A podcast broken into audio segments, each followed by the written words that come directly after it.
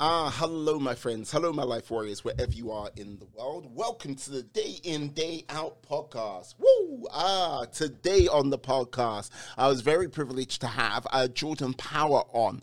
Uh, he is a author, comedian, and podcast host. Uh, we talked about a number of things today. Uh, very surprised how the conversation uh, went. We talked about his uh, podcast, The Unmentionables. We also talked about his podcast uh, before he did the unmentionable, uh, which was like one of the largest uh, gay podcasts uh, in the world.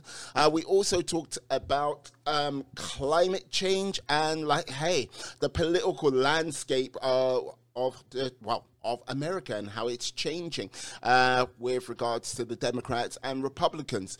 Uh, yeah, very interesting chap, and yeah, I look forward to having him on again in the future. Uh, so please sit back, uh, enjoy the podcast, and yeah, I'll say there's a couple of times it gets a little bit risque. So sit back, enjoy the show, and yeah, I look forward to having you on again. And don't forget to subscribe. Peace. Ah, hello, my friends. Hello, my life warriors, wherever you are in the world. Welcome to the Day In, Day Out podcast. Woo! Today on the podcast, on episode ho, ho, ho, 129, I have the immense pleasure to have Jordan Power. Now, this this young man he is an author comedian and podcast host he has a show called the unmentionables and all i've got to say is yes uh, this i think this is going to be an interesting one today my friends I'm the most interesting guest you'll ever have on. I promise you. I, I By far. well you know what jordan like how are you doing today and what's been going on Uh, I just came from uh, what I well, I'm in Toronto. We're under communist rule where facts and empirical data don't matter. So we just open and close things based on no information, just uh, feelings. So I'm not loving that. Uh, but I just came from, uh, let's just say, uh, I've accessed the underground economy at this point for haircuts and other things, like many others. So that's I will I won't say where I came from, but let's just say that's where I came from okay before we recorded. uh, it's like, uh, yes, any authorities in the Canadian area. He doesn't live in Toronto whatsoever. He lives in. Get me? I'm not scared of any of you people. like, you know what, Jordan, I've got to ask, like, you are an author, comedian, and a podcast host. Like, now, I've had a couple of comedians on uh, on the podcast, and I've always had to ask, what have they been doing to sort of get their reps in at this moment in time? Because look, as you say, you live in communist Canada where like the numbers don't make any sense, but they keep locking things down. Um, what have you been doing to sort of keep yourself comic sharp, as they say? Uh, my podcast, honestly, I mean, a lot of I've never been a victimhood person. I sort of, uh, you know, I, I kind of learned from my therapist and growing up that like, yes, there are shitty things about the world, and there's ways that you're discriminated against, and so many different factors. But I sort of found a way to always just kind of pick myself up and find my resilience and grit and find solutions. And so I've been doing my podcast, uh, just keep building a fan base. I mean, that's kind of the business I'm in. I've only been in the entertainment business for less than two years, um, but kind of had a really fast rise with my old show, Shame on You, um, where I was selling out shows in New York, shows in Toronto, like big 150 person shows because the, sh- the podcast just took off. And now I'm doing a, a more broader show. And so I use it as kind of, I try out bits on the show. I interview, I do wacky comedic interviews. So I'm always kind of keeping that muscle going. And then the great thing is, you know, when things open up, I'll have a larger fan base and just I can sell out bigger shows. So I'm really in the process of just keep growing the fan base um, and v- a very broad fan base. I, I normally had gay men before, but because my new show's not gay, it's everyone. It's just people who want to laugh right now. Right. Yeah. Like this is the thing. You before we started this, you mentioned shame on you, uh, your previous podcast. I'm I'm I'm gonna have to say, yeah. Please tell the people what that previous podcast was about because I was like, it made me chuckle. Let's just say. Well, it was a it was uh, when you're a gay person, you always have a level little bit of a residual shame, right? You're taught to that there's something wrong with you. You're an aberrant your whole life, Mm. and so it always carries over and into substance abuse or other issues, the way you approach relationships. So, I mean, we were 30, me and my best friend, and we sort of just we weren't fully comfortable with being gay yet. And so we thought, what's the best way to eradicate shame? Well, the best way to eradicate shame is to shine a light on it and put it all out there. And so society very much encourages gay men or other LGBT or eh, honestly all people, but particularly gay men, we're supposed to stay quiet about our sex lives because, you know, we're deviants, we're sodomites, all the stuff that we're taught our whole lives. And so we decided, why don't we why don't we operate the antithesis of that? Why don't we just be so outrageous, put it all out there, don't give a fuck, all our fears push through our boundaries and all our comfort zones. And so the first episode of the podcast was my uh, friends with benefits of a year, a bisexual closeted man, and I said to him, "Hey, do you want to record a podcast?" And we interviewed him about what it was like to have a sexual relationship with me in the dark. And then it just spiraled from there and we kept interviewing like our ex-boyfriends and uh, one night stands. I interviewed a stripper i went on a date with. And obviously when something's uh, really you can't turn it off one could say a train wreck in some ways. People yeah. couldn't turn it off. And at the end of the podcast it was only for about 16 months we were we had done like millions of downloads. Wow like mm. okay like this is the thing i have to ask like like does the podcast still exist? Like, what happened? Because I would imagine you'd be like going, okay, um, what is that podcast um, which was done by Barstool? Like the two ladies. oh, Call Her Daddy, yeah. Had the issues, I like, you know what I mean. But it sounds like millions of downloads, everything going like steam, like a steam train. Yeah. What went? And then my friend, well, it was a convergence of a lot of different issues. For one, I was just 30 i was almost 33 at that point and i just sort of the whole like rigmarole of going on dates and hooking up and partying all night uh just kind of lost its luster after a while and i just what kind of wasn't i wasn't that interested in talking about those things i like politics the environment like i like more heady stuff also my friendship was ending um, for reasons related to the podcast but also just we'd grown apart in a lot of ways and that was the secret sauce of the podcast was two best friends, unapologetic, mm. imperishable bond. Uh, we had great sense of humor together, and our chemistry started to die. So at that point, I was just kind of like, don't really want to do the show anymore. We're not friends anymore, and I want to go in a new direction with my comedy. And so I ended the podcast at the same time I released my book called Famous Anus, and uh, great title. And uh, then I just kind of moved on. I took five months off, and I started Unmentionable. Yeah, because like okay, I understand. It might have was it I can imagine if you're doing a podcast about like, you know what I mean, past relationships, one night stands, and like basically if you're like, okay, you kind of like tired of the whole like hunting single scene. Like that, would you think that did it kind of get in the way of any sort of potential future relationships because people knew who you were and they were like going, I don't like I don't want to be on that because of this, or they yeah. want to get on to the show because hey. Well, anyone that would want to get on the show for sleeping with me probably has mental health issues that I would probably need to avoid if they wanted to just sleep with me for that reason. Uh, but yes, we laid bare our soul. I mean, it was like certain podcasts are successful because the hosts mine their personal life for content.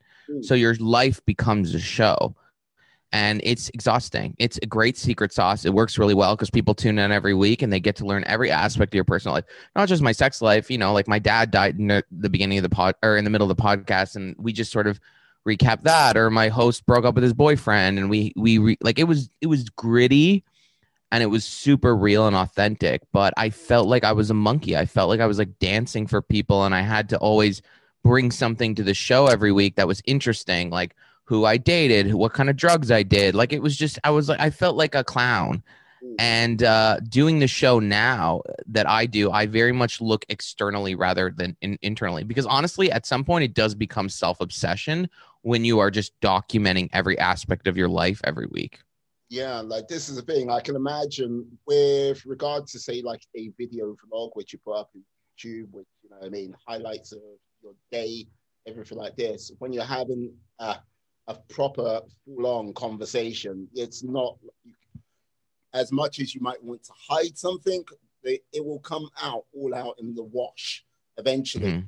Uh, and yeah, uh, some pain most probably is lying in, is lying there. I imagine. Yeah, and I I also think like like you mentioned, I was radioactive. Like I could not forge emotional relationships, and it was at a time for the first time in my life where I had gone through such intense therapy and I was actually ready for adult relationship because from the age of about 24 till let's say 32, I was a complete mess. Mm. I was a cute guy that had a fun personality that could get away with anything, but I was self destructive. I mean, in my book, I, I have sex with my boss.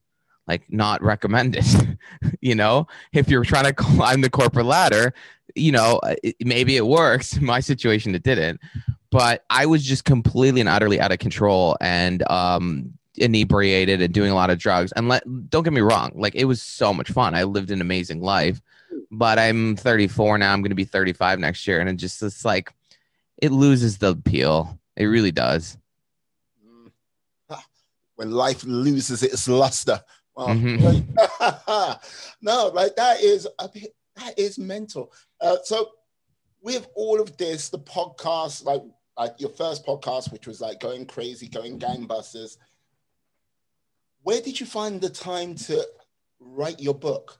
and the book name of the title of your book again because hey i'm i'm gonna make you say this a number of times. i like saying it just for your face truly so famous anus that is the name of the book and the cover is a anus in a tuxedo on a red carpet for like a hollywood event genius yeah. If i do say so myself um I wrote it. I wrote it slowly after over like four years, um, and kind of rewrote it almost three times because it, it was just sort of something I did when I had some time and it didn't have any cohesion or like a through line to the book. And then when I met my editor and we worked together, we kind of realized that it was really a memoir of 10 years of my life and it did have a theme.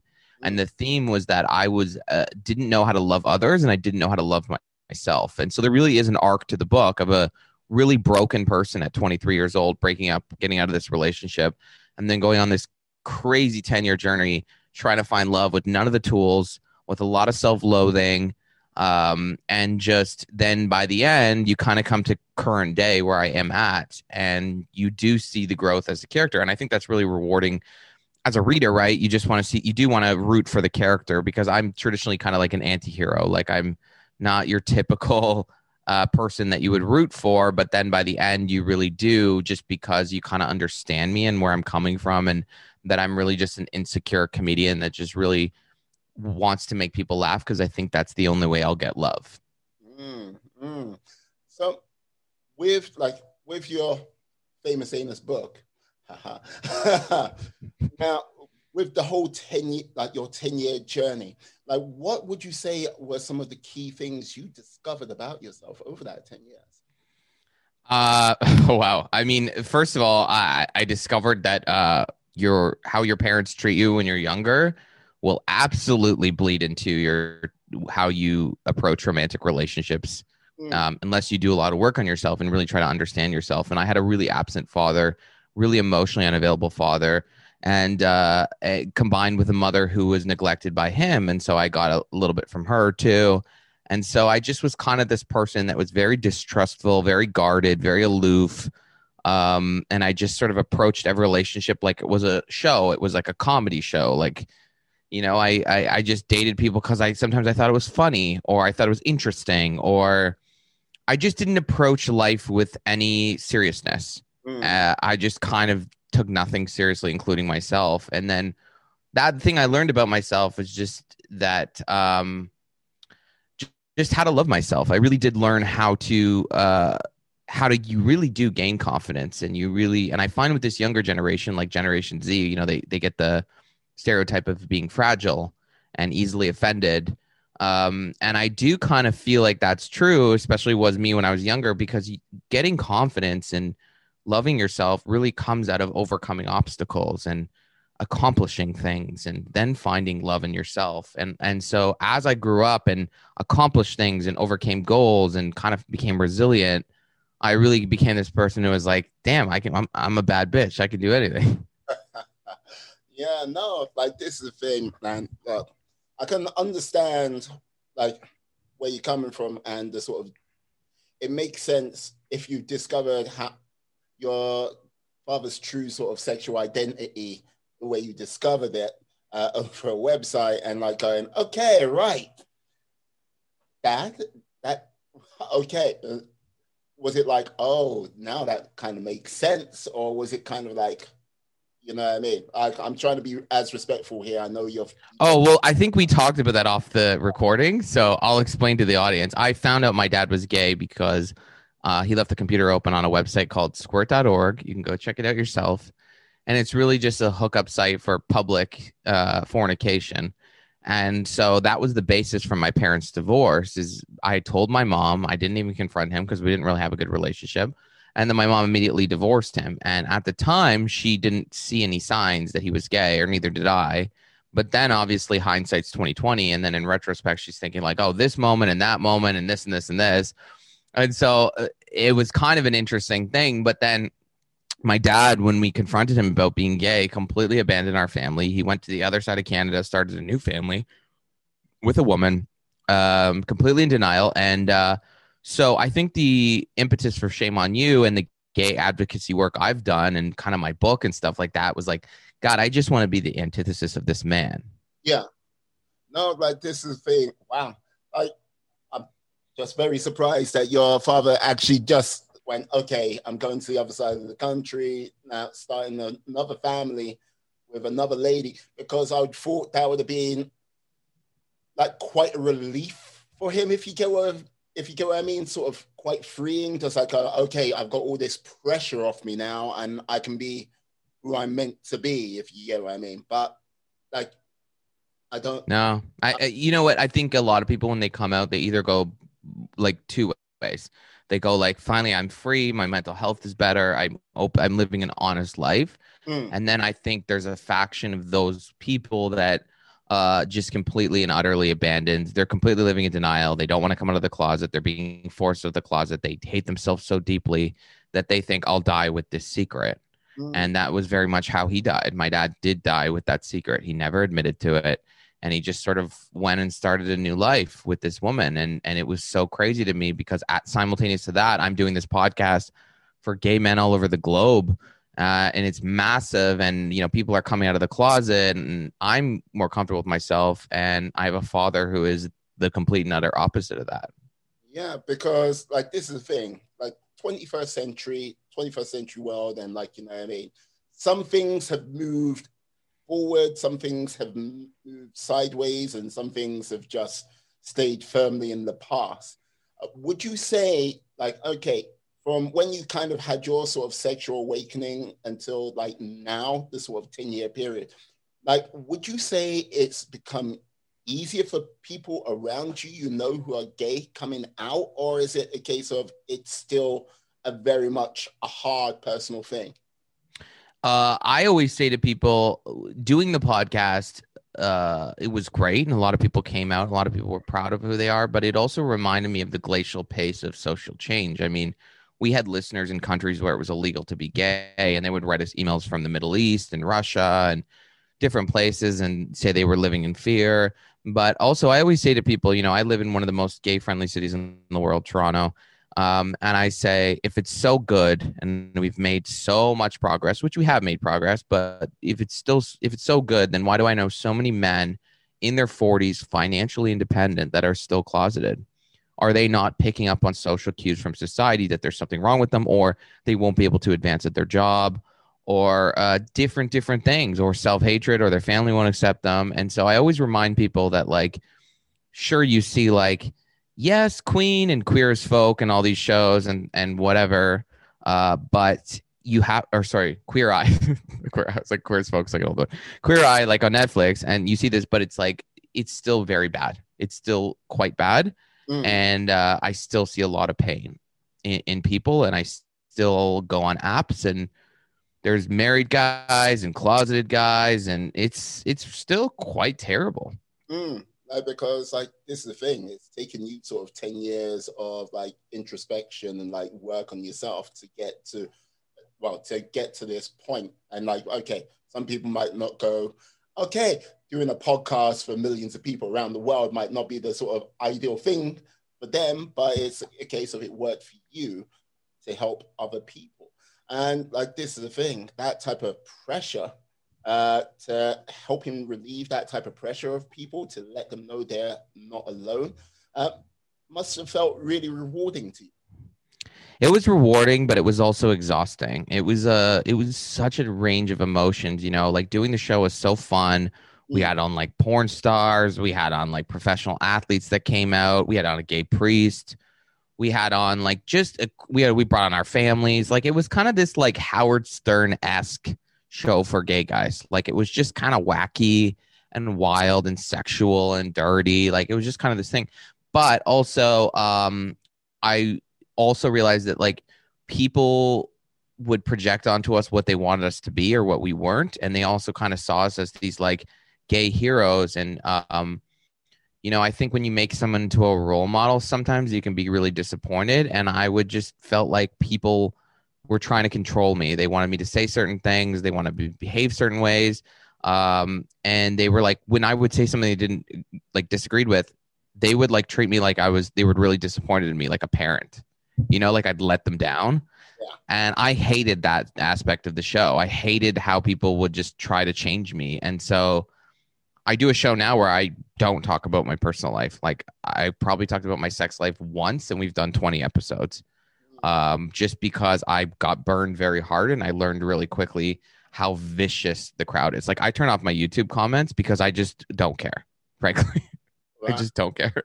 Now, this is the thing, like, um, yeah, with regards to like, yeah, people putting other people on a pedestal, and if you're in that situation, like, it's how can I say, you everyone falls everyone mm-hmm. falls. Once you're on that pedestal, everyone falls at some point, and it's like going, "Look, don't put that on me.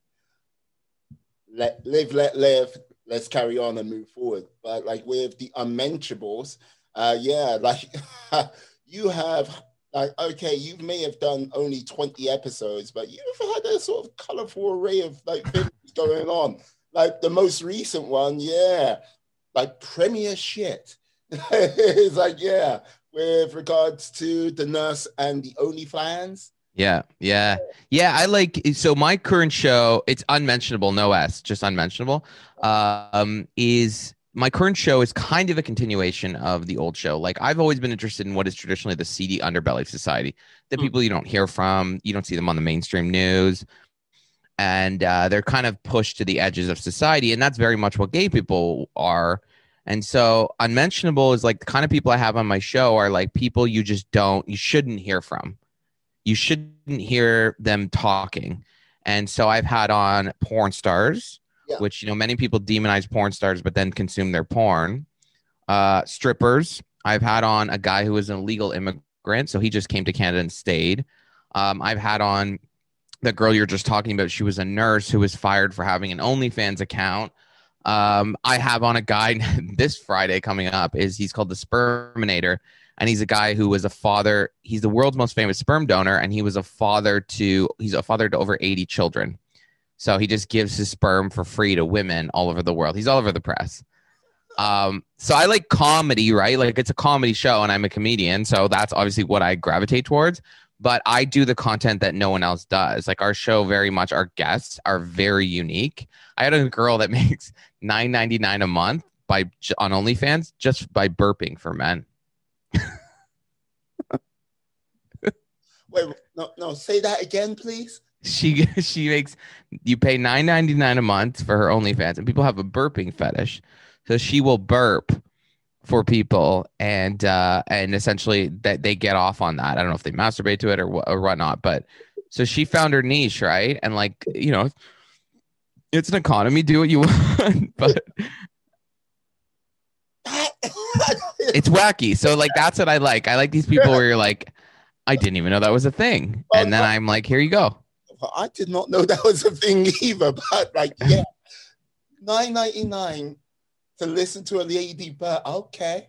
Like, you know what I mean? Look, people are down with that. They're down with that. it's just like, wow. like, yeah. Did she say how much she was apart from nine ninety nine? Did she give you a grand total of how much she was making? Oh, she's making thousands of dollars a month. Oh god damn. We're in the wrong business, son. We're in the wrong I business. know, I know. I tell you, I, I'm over here trying to have a talent and learn how to write and be successful, but apparently you just have to burp. Or on TikTok, you just dance in your bedroom and you're famous. I mean, it's just it's depressing, frankly.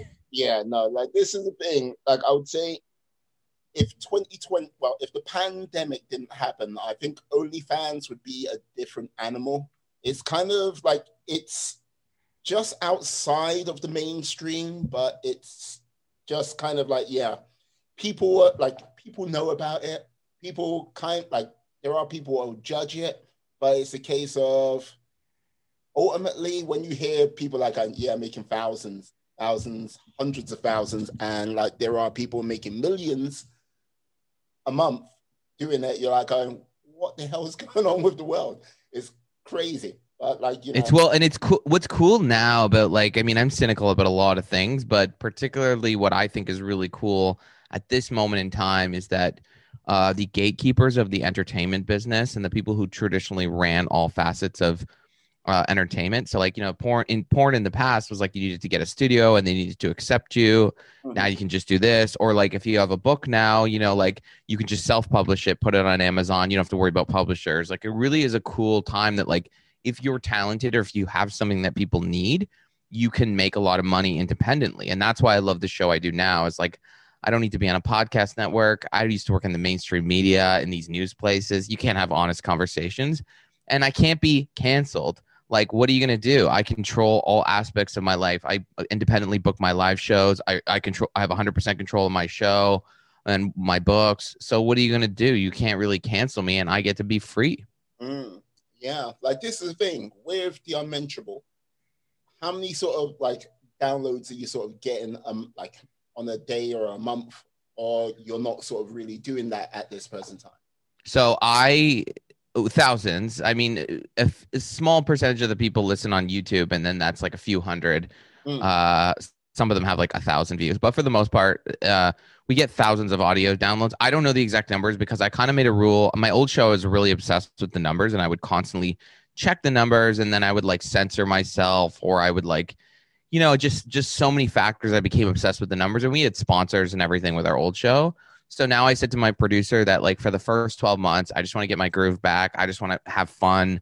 I don't want to obsess with the numbers. He looks at the numbers and he says they're going up every week, so which is great.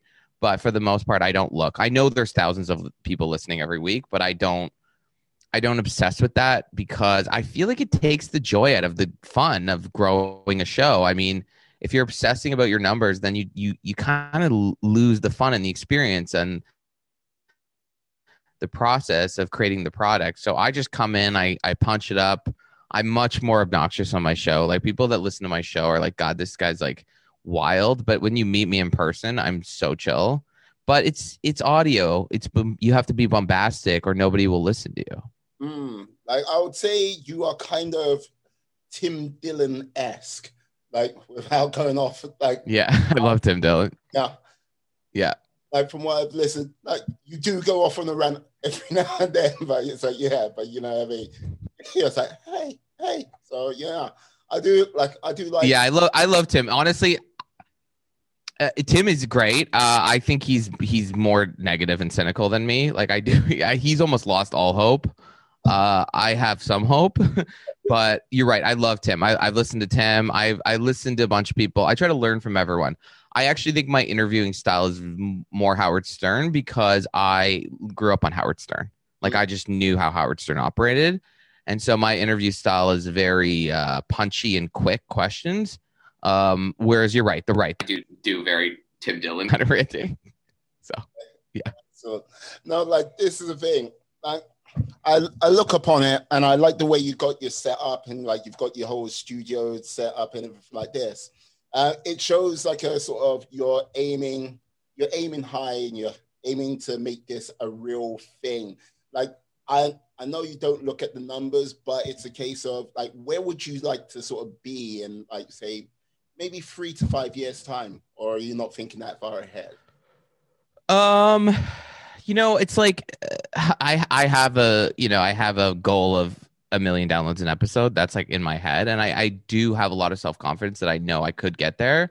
Um, I do want to make a living doing it. I mean, I make a, I make good money off my book and kind of all this stuff.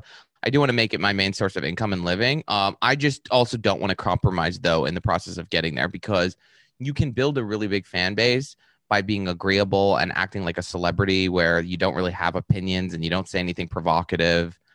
Um, that's why like people love Reese Witherspoon because she doesn't ever say anything where you're like, oh my god, I'm offended. It's like you get on a red carpet, you talk a certain way like a robot. So I think the way my personality operates is I'll have a very uh, rabid fan base because I'm polarizing. So I'll have people that absolutely hate me, but I'll have people that really love me. And like my Patreon's been growing over the past few weeks um, for that reason, right? And so that's where I want to get to. I want it to be a massive show. I've I've built this studio. I put 15 grand into it. This is like a high production value studio. It's got four cameras. Like I'm really going for it and going to the top because you know I, I saw Joe Rogan, you know, some random guy, you know, I mean he's super talented, but it's like him and another person getting stoned in a room and he's doing 10 times the audience of Fox and CNN. Oh yeah. Oh, like this is the thing. Um, there are some podcasters out there which are really sort of bringing something new to the world. And like, yeah, you mentioned Joe Rogan. Yes.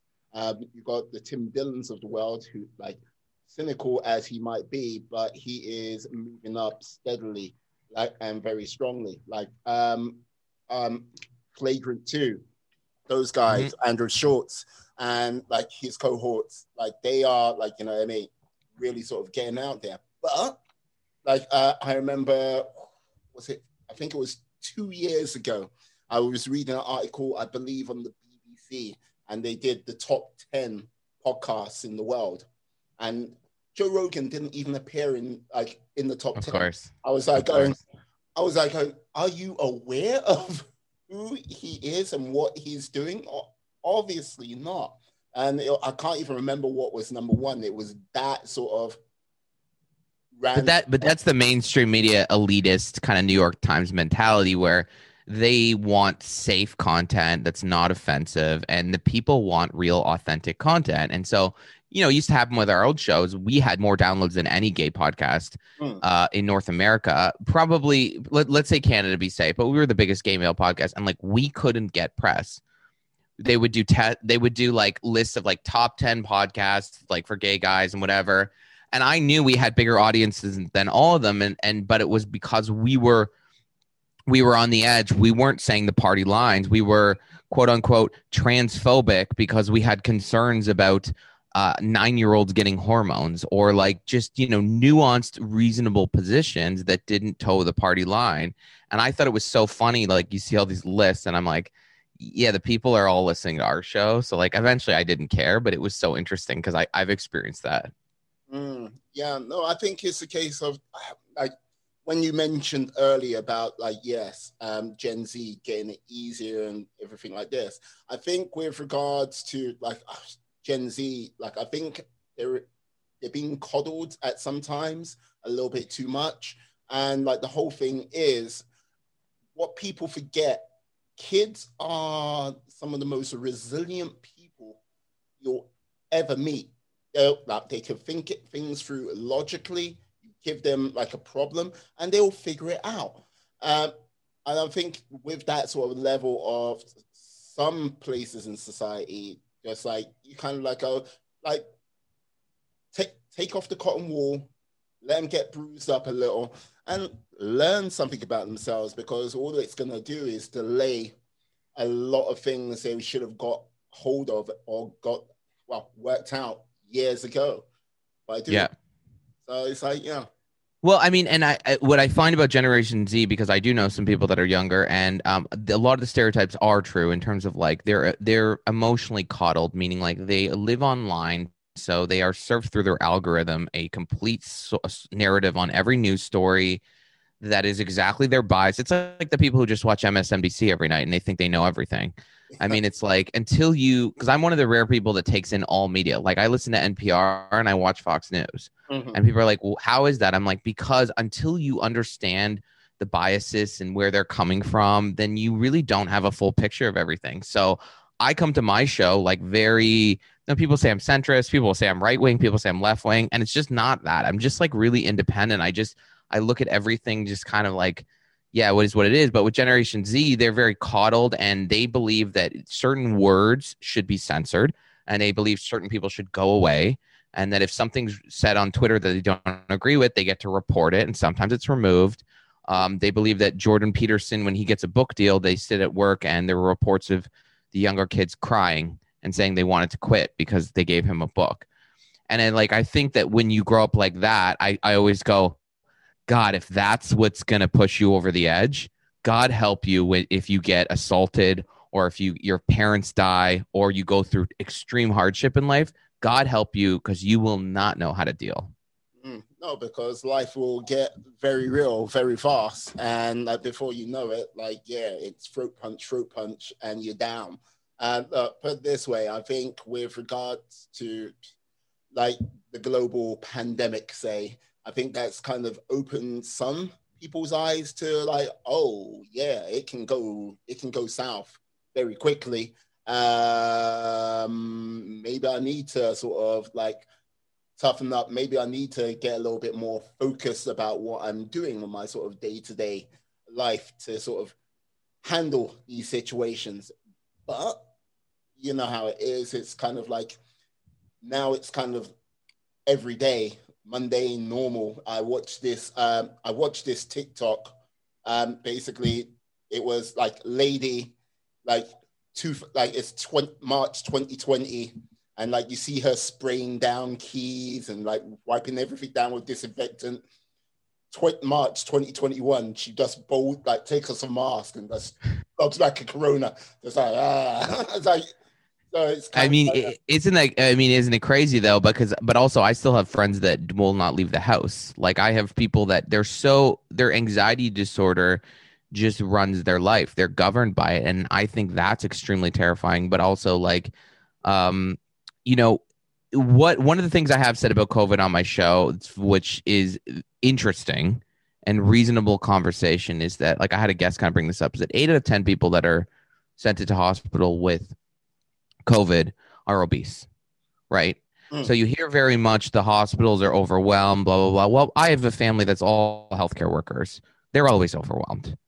But the uh, conversation that's not being had is that 80% of the people that are overwhelming those hospitals are obese. This is a conversation about health. This is a conversation about taking life into your own hands and autonomy, and that the virus isn't going to care how woke you are. It's really just going to come and kill you at COVID 21 if you're carrying an extra 60 pounds.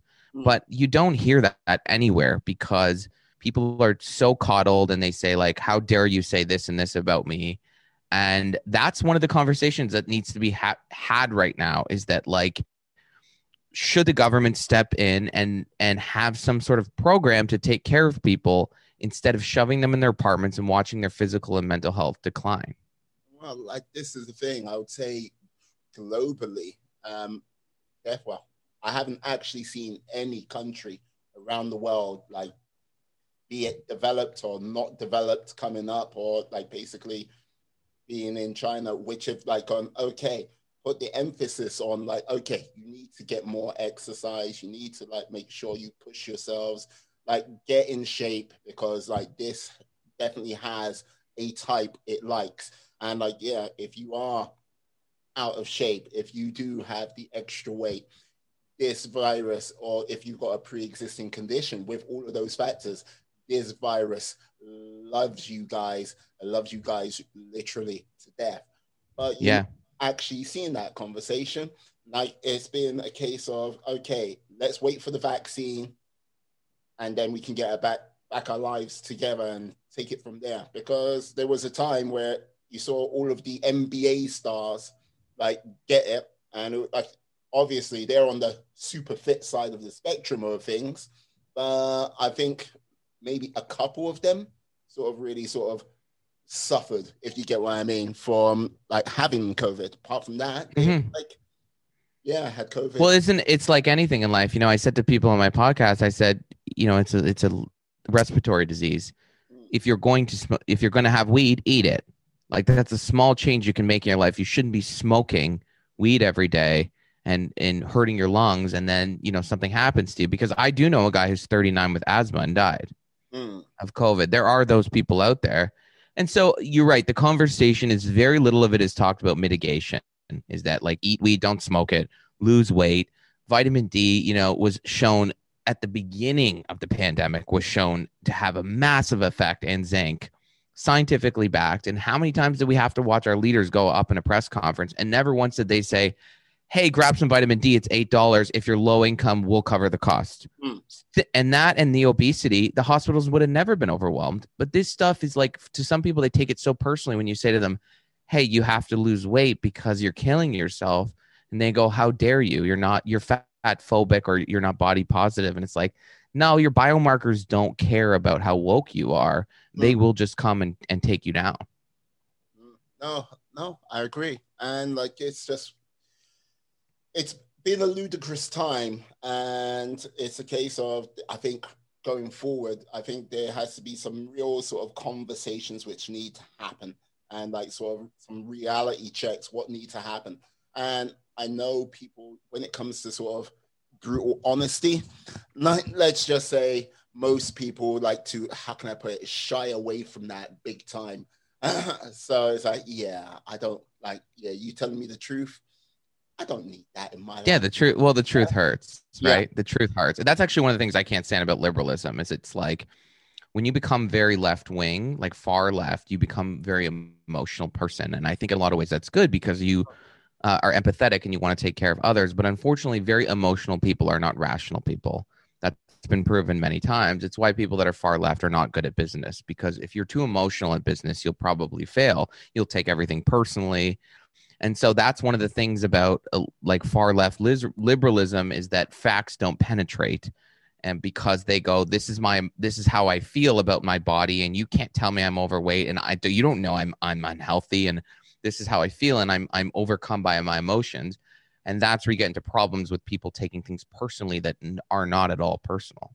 yeah like this is the thing like i like with regards to the sort of people on like ultra left or ultra right like i can't like with myself i i can't sort of like oh yes i'm a leftist or I, i'm a rightist because it's a case of there's going to be some some things i would definitely lean left to there's going to be some things i definitely lean right to and then basically trying to find my way through the whole sort of m- messiness of life to sort of like go, okay, this is my sort of trying to put together my coherent thought about it all.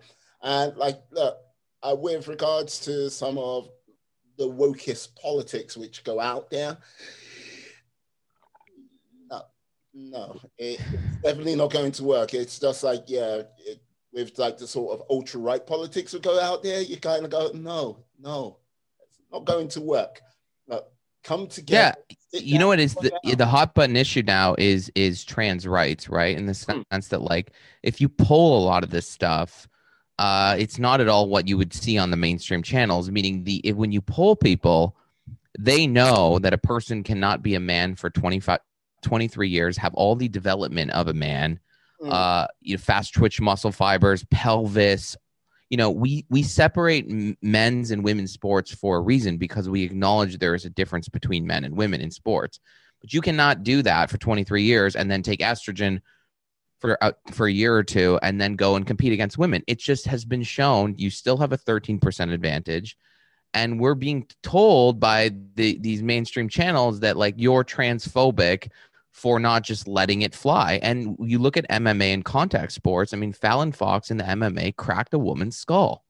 I mean, this is real. These are real things. And I think if you had a daughter in sports, I think you would think differently. And I don't know what the answer to the solution is, but when you poll most people on this subject, they say, yeah, that's not fair, of, of course, but they also want to support trans people and like me, but I can't not acknowledge that there's something happening there and it's scientific. Yeah, but this is the thing with regards to like the science. Yeah, it comes down to sort of biology on that side of things, and like it has been there for a very long time. That body of work of information, and like if you're going to go, yeah, that makes no sense anymore. Then what was the point of having all of this for hundreds of years, being like correlating this information, which stands true. No, and like, look, oh, this is, and with regards to trans rights, look, if you want to join the military, you can like join the military. If you want to adopt kids, adopt kids. If you want to like live wherever you want to live in the world, great. But you can't have everything. No one can have everything. Right. Maybe like maybe giving up sports on a professional level where it's like, yeah, you might have to give that up. But it's one of those things that eh, you know the other the other because when people say trans rights, like well, there's so many facets of trans rights. Like for example, when you look at the uh, when you look at a, it's called gender dysphoria. I mean, that's literally what it's called. So when you're a young kid, the vast majority of, of people of boys let's say that experience some form of gender dysphoria like me when i was younger i would wear women's clothes or i'd always want to be the woman in the sport in the video games and stuff like that when you look at that the vast majority of those over 80% will grow up to just be gay men they might be effeminate gay men but they just could be gay men gay men and then a percentage of those will be trans people but that is why you cannot give hormones to a nine year old because the research shows that the majority of them will outgrow it if you give them hormones when they're nine, you're do- doing something to their body that's completely irreversible. And now you're in a situation like you're seeing now. There are thousands of detransitioners all over Twitter that are saying, uh, I grew up in a really liberal environment, and um, I my parents wanted the best for me, and I wanted the best for me, but I made a mistake, and that is why you have to approach these things with a, a judicious kind of view and, and approach. And uh, what's being told us now told to us now is no. Uh, this is what you're you're supposed to accept, and I won't. I'm one of the people in the community that won't. And my friends, by the way, all agree with me, but they've been scared into submission. Well, yeah, but like, look, look, the way, like, when the dragon awakes and it turns, um, it literally like there is nothing left of some like individuals who will talk about this. Uh like because it's just scorched earth gone. But like the whole like the whole thing is i don't think i don't know why there isn't like the conversation is not being had more where people like i have transitioned i made a mistake and now i want to come be like you know what i mean that you don't really hear from any or you don't really hear from anyone. I don't like from myself, like where I sit in like the game of like in the game of life and things. Like yes, um, gay rights, like trans rights, like queer rights, all of that. I'm aware of it, but I'm not sort of like a fool. Like I'm not some. I'm not an advocate, if you get what I mean. I'm just like a guy just living my life. And if like if this comes up in the news, oh, gay people can get married. Like some years ago. Great. Congratulations, guys. Welcome to the world of suffering like the rest of us. it's like, yeah. But yeah, because it didn't it didn't particularly maybe affect you, and then you're like, okay, well, it doesn't matter, and that's fine. I, am not a trans person. I'm not a trans person in sports. I'm not. A, I don't have a daughter in sports, but I also am a person that will not be scared into submission. And when you look at the polling of this stuff, it's not at all what's delivered on you in the man- mainstream channels. Most people are reasonable and say, like, of course, someone should be allowed to transition and you should honor their pronouns, but not at nine. And we can't have a situation now. You're having, it's been documented of people doing one hour Zoom calls with a doctor that they've never met. They go on for an hour. They say, you know, I think I'm trans. And within an hour, they're able to get hormones and deliver to them that, that they now take no psychiatric evaluation and now they they can change their body irreversibly for the rest of their life and possibly regret it and and this is this is the problem when you just scare people into submission and there's no checks because no one wants to go well i don't want to be called transphobic so i'll just give the, the nine year old hormones. Well now it's starting to backfire. An hour zoom call. That is ridiculous no mm-hmm. okay. Like it, well i can tell from your voice, it's like quite frustrating uh, for yourself to like, like be like going, why am I having this conversation still? Why this? Why does this keep on happening? And what do you think? Some like, apart from yourself, what do you think some of the things can be done to help make this better? Get more, bring balance to it all. Uh, I think that the Democrats and the le- if the Democrats continue to do these petty culture wars over things that are not politically popular at all, mm-hmm. um, I think that they are going to absolutely lose. That's why I saw Trump right after he got elected. He went to CPAC and he was talking about the transports issues because he knows that that issue is something where a lot of liberals and independents would agree with him on. And I don't know why he brought it up out of nowhere. And I thought, ah, that's an that's an issue where people are being told that the average like the population doesn't think this. And so I think these petty culture wars on the left, I think, are absolutely going to give rise to another despotic Trump. It's very much going to be happen. And I think also the failure of the left is like you cannot keep pretending that anybody who has immigration concerns is a xenophobe you cannot pretend that like certain things aren't happening. Of course, you know, pe- the the majority of people want immigration, but they want to have some constraints in place, not an open border policy.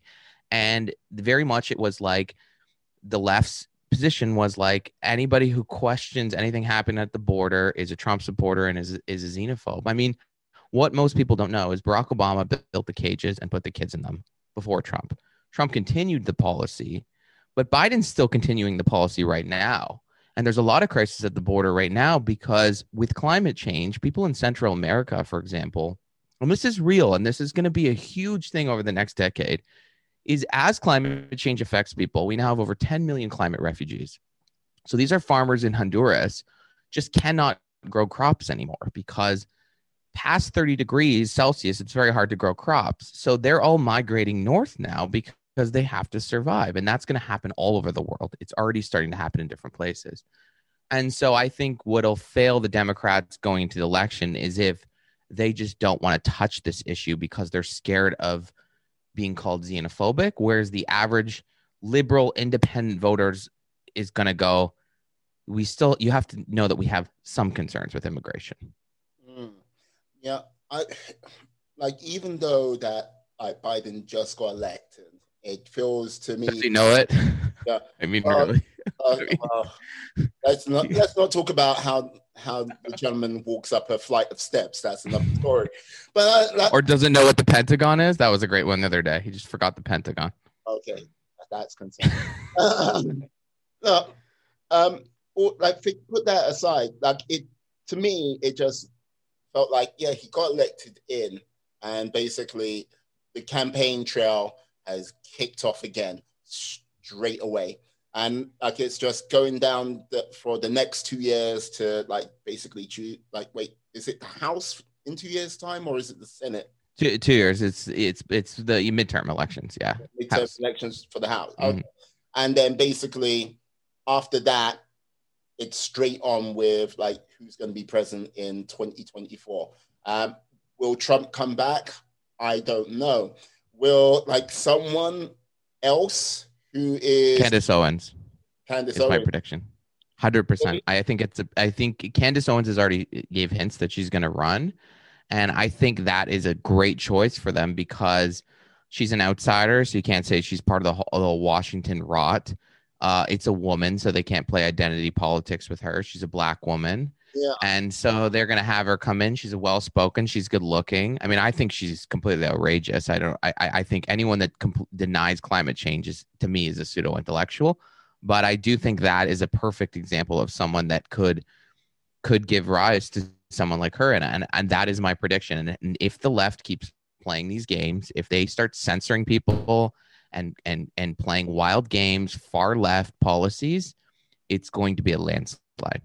Yeah, because to me, Candace Owens is a bit like an iceberg. I've seen kind of like 10% of her, and like basically that 10%, the rumblings and the talk from other sort of places, like I uh, can't, I know. It's not, how can I put it? It's not being veiled with a positive realm, if you get with me. Like, if you get me. Because, yeah. yes, you say she's like, yeah, she is a woman, she is a black woman, but like she is someone who's quite savvy with the sort of media game uh, today.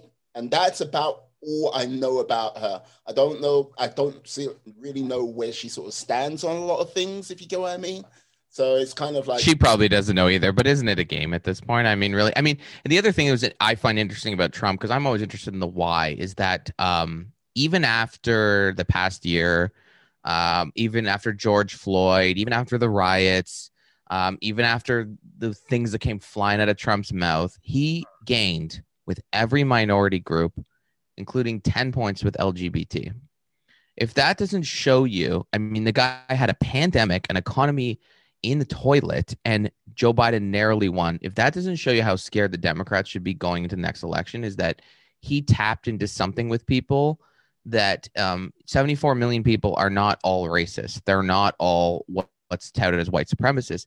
And I think the Democrats, they're so in their own mind of this elitist West Coast Hollywood mentality is that they've abandoned the working class.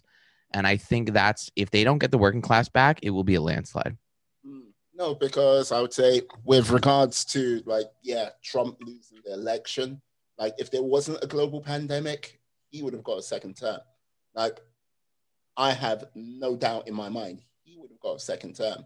And with regards to talking to the sort of working class or like, well, more of regular people, I let's say regular people. I I don't know.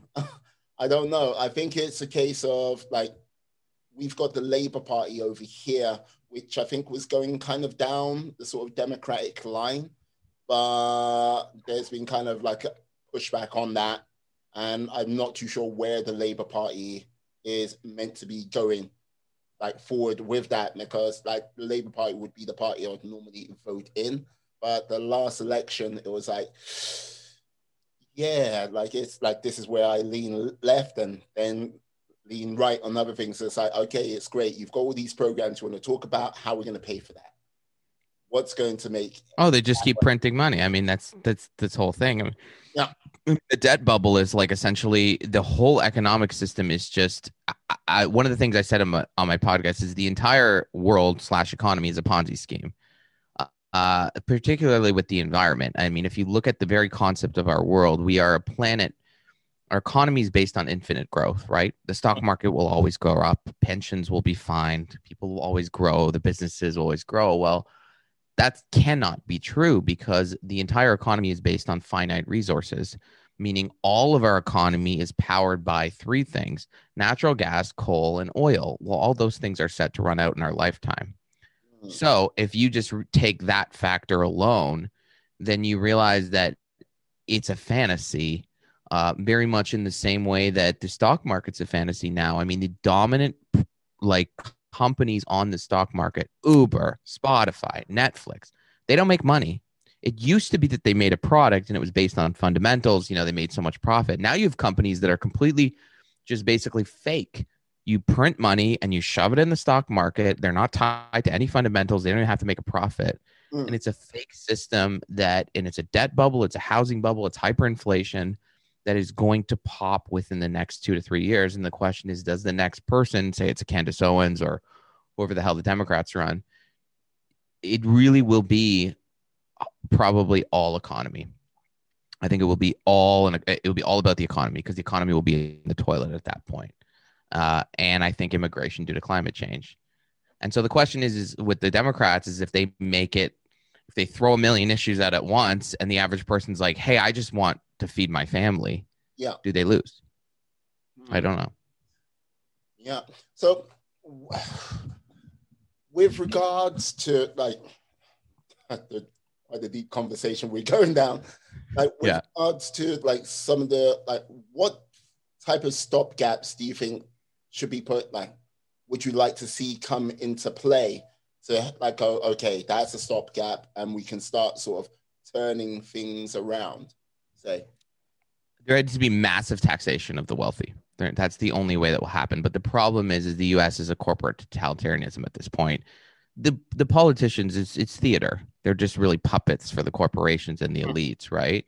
So, how do you get something like that through when the average person says, yes, of course, you should continue to tax billionaires who saw their wealth grow massive amounts during the pandemic?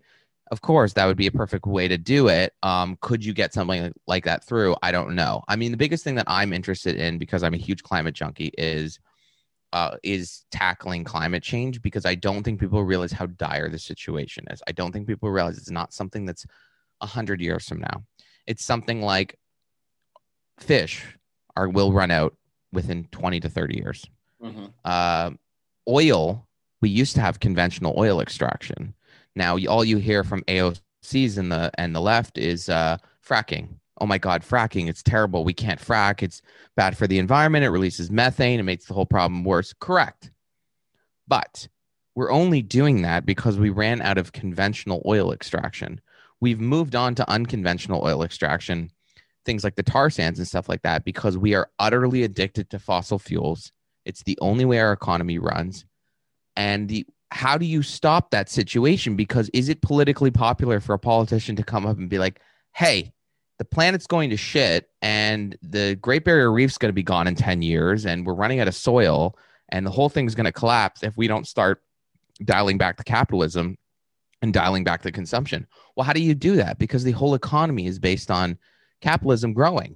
So you turn to people and say, so you can't fly again, and you're only you're not even going to get an eight percent return on your stocks anymore. You're probably going to get a one percent return. When would that ever be politically popular? And so that's where the, I find the difficulty is we need to have these conversations with people to say the party has to slow down at some point, or we're on a suicide mission. Hmm. The party has to slow down sometime, or we're on a suicide mission. I mean, it's dark. I mean, I'm dark, but it, it's I'm not wrong in the sense that like every time you fly, 32 feet, square feet of ice melts. Every time a person flies. Yeah. So, with all this, yeah, how do you tie that together?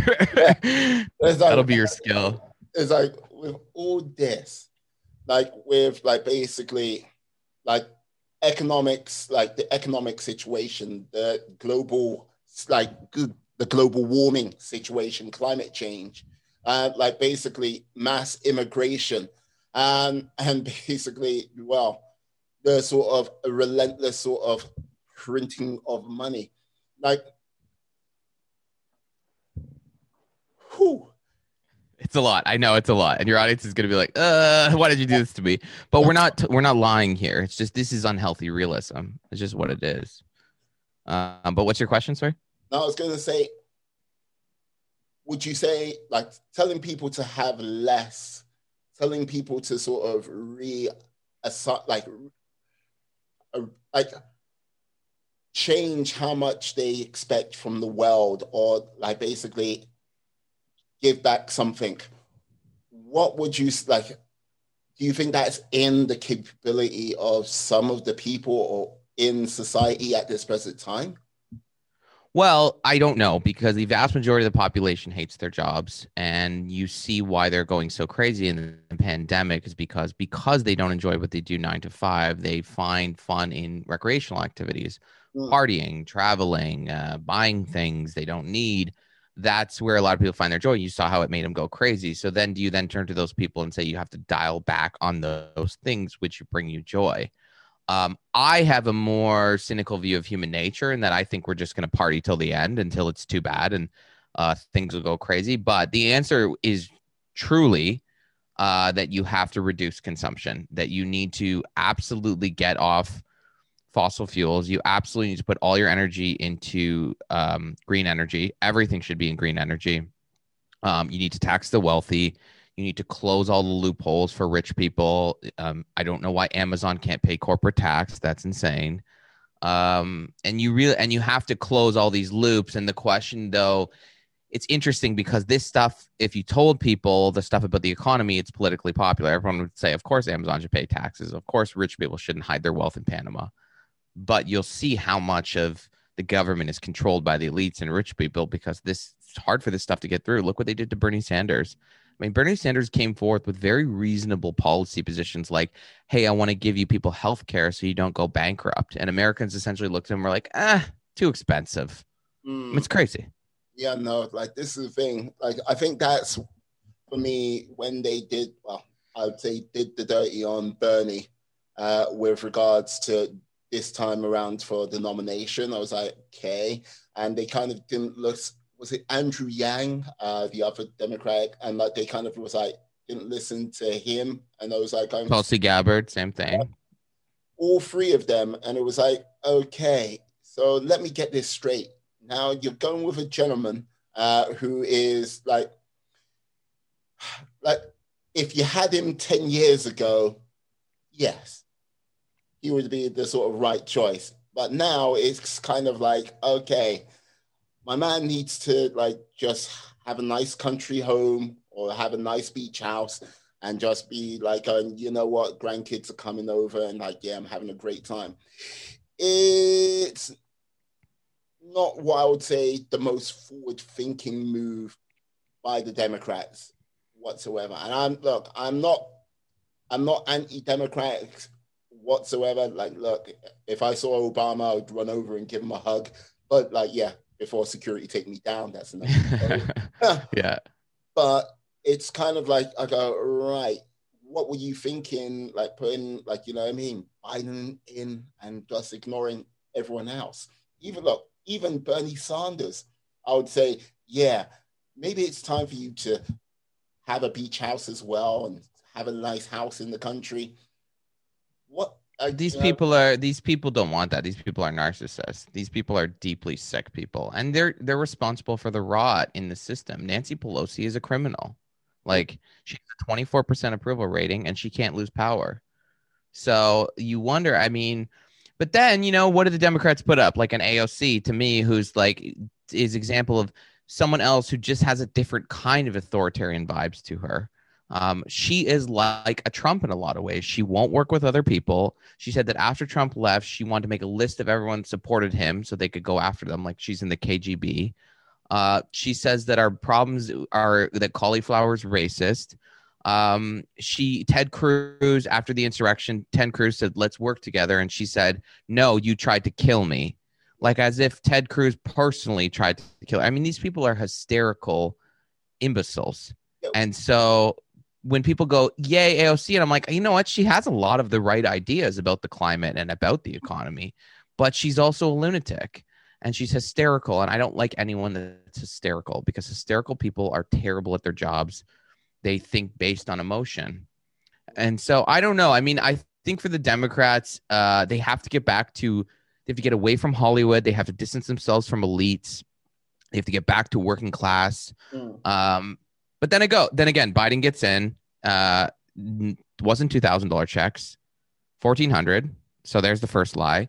Less unemployment benefits than Trump gave to people, and no fifteen dollar minimum wage. So there's no progressive policy going on there. It's the same center corporate, uh, corporatist nonsense in in uh, Washington, and so I don't know. These things are very complicated. I I think that I, I very much think that honestly, I think the Republicans have really like you look at Fox you look at Fox, their numbers are way up. MSNBC's in the toilet. CNN just dropped 45% in prime time.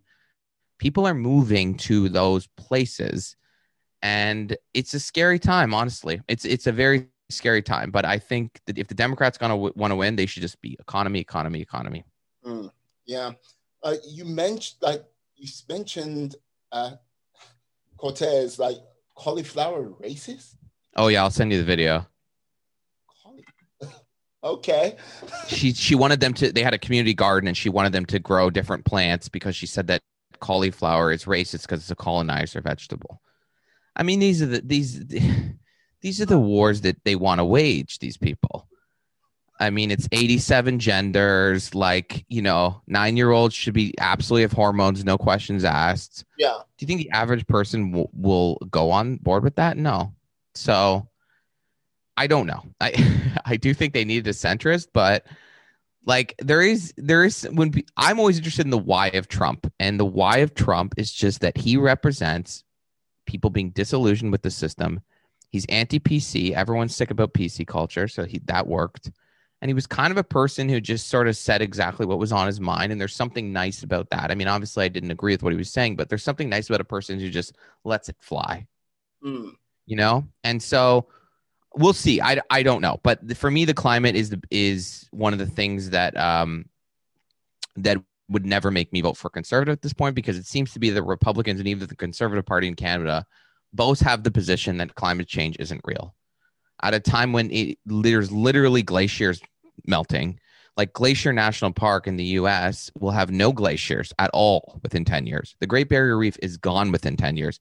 Soil is gone within 35 years. Fish are gone in 20 to 30 years. These things are undeniably true. And yet you have people saying it's not happening. And for me, that's enough to never let me vote conservative for that reason at, at this point in time. Mm. Well, like, I'll just simply say, with regards to the sort of weather, uh, which has been happening over the last, well, three to five years in the United, well, in the United States around the like Gulf Coast area, and basically with regards to the big freeze, which happened uh, throughout the northern like part of America uh, only about four weeks ago, where it went from all the way from Canada all the way down to like Texas, which was like what the hell? Texas is normally. Yeah. So what that is is you fucked with the Gulf Stream, uh, the jet stream. You fuck with the jet stream due to climate change, yeah. and you get a polar vortex system. So you that's when it transfers. It goes all the way south, like it happened in Texas. Yeah. Again, this is well documented, well predicted climate change things. There are parts of India that are running out of water. They have to have it trucked in. There's parts of Bangladesh that will just be, you won't be able to live there within 20 years. I mean, there's predicted by within uh, a uh, hundred years, there'll be over a billion climate refugees moving at any point. So this is how dire it is.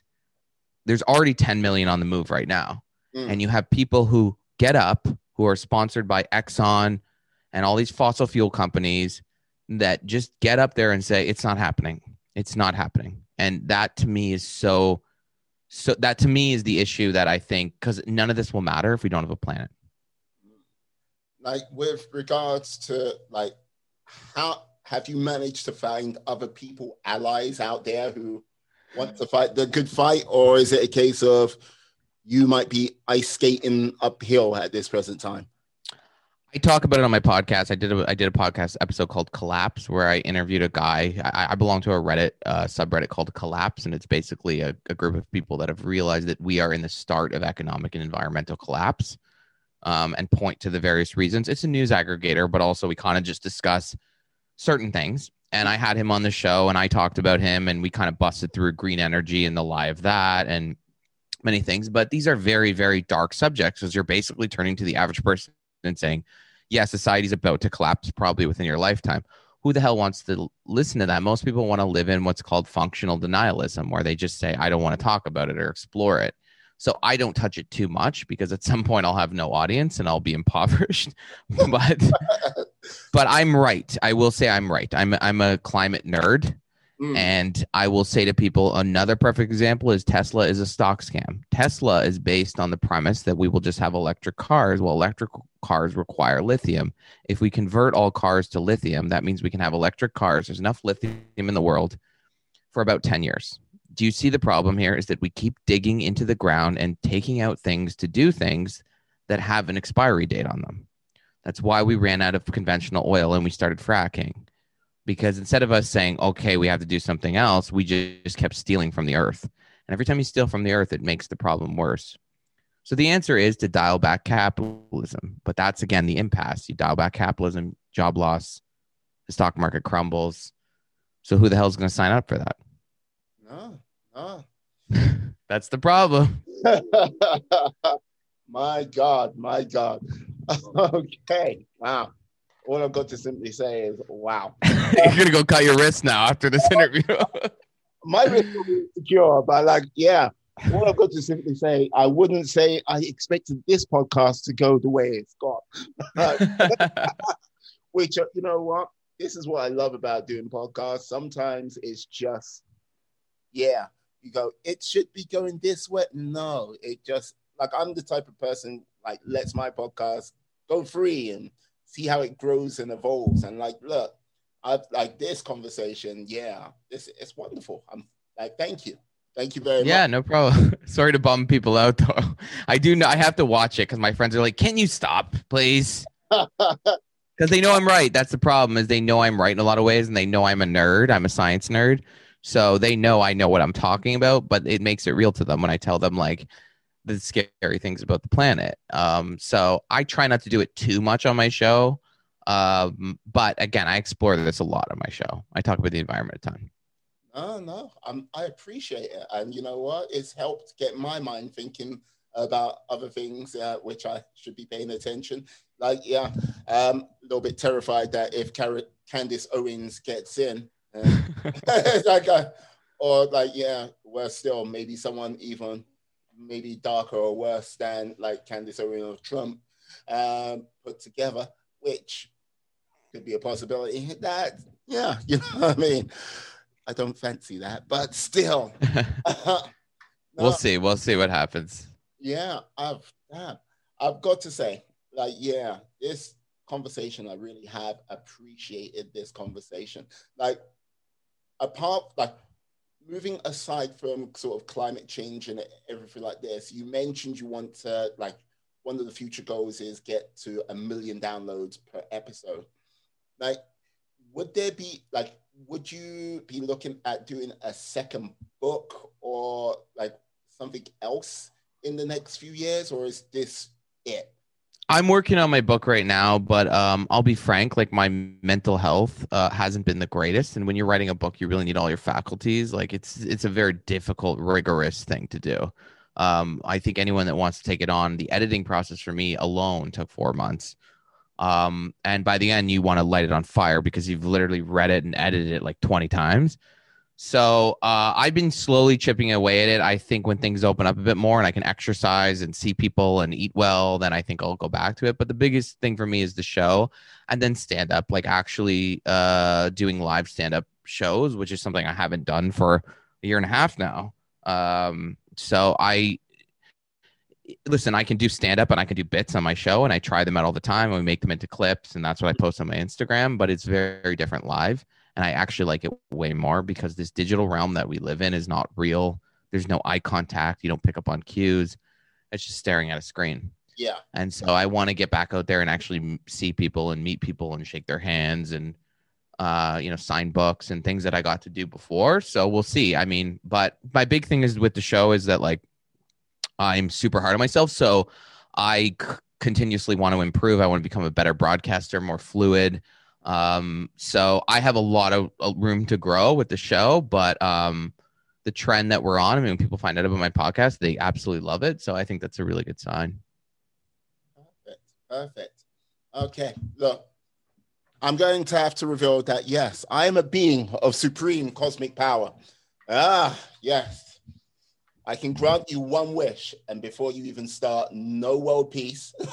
uh, and yeah, uh, no sort of writing down everything on a list and going, yes, I want that to happen. And look, no getting rid of COVID because, hey, everyone wants that. And look, I've called upon the great and powerful Dolly Parton, and look, pulling on those those resources, it is taxing to say the least. Like, yeah, like Frig, I'm, I'm gonna have to owe her uh, a number of people's firstborn, not mine, other people's. Story. If I could give you one wish, what would that one wish be? Oh God, is this a question you ask everyone? Look, look. I've only look so far. I've been grant like I've managed to grant a number of wishes. I can't go into full details.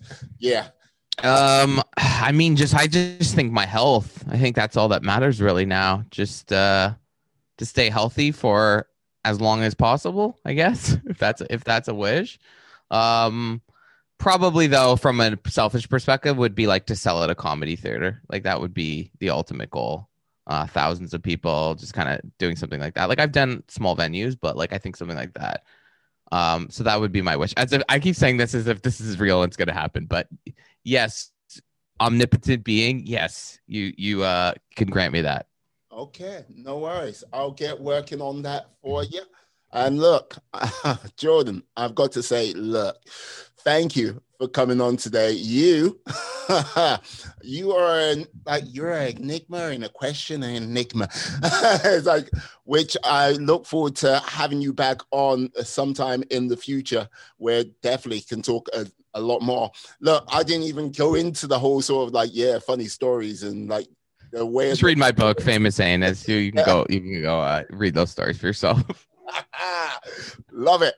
Uh, can you tell the lovely people how they can reach you out there, please, sir? Sure. So my podcast is unmentionable every Friday on all players. You can watch it on YouTube or my uh, Instagram is JPower Comedy. My Twitter is JPower Comedy, but I don't really do much on there. But uh, yeah, and you can buy my book, Famous Sanus, and uh, yeah, give me a follow. Excellent, excellent. Please, people, you lovely people out there, go follow Jordan and like these many exploits. Oh my god! If you knew, if you knew. oh, they'll know when they read the book. They'll know. yes. Uh, I'd like to say, stay well, stay safe, my friends, my life warriors. Please be awesome, be excellent, be fantastic, be all the positive things you can be out there, and then some. Ah, have a great day, guys. Yeah, peace. And we are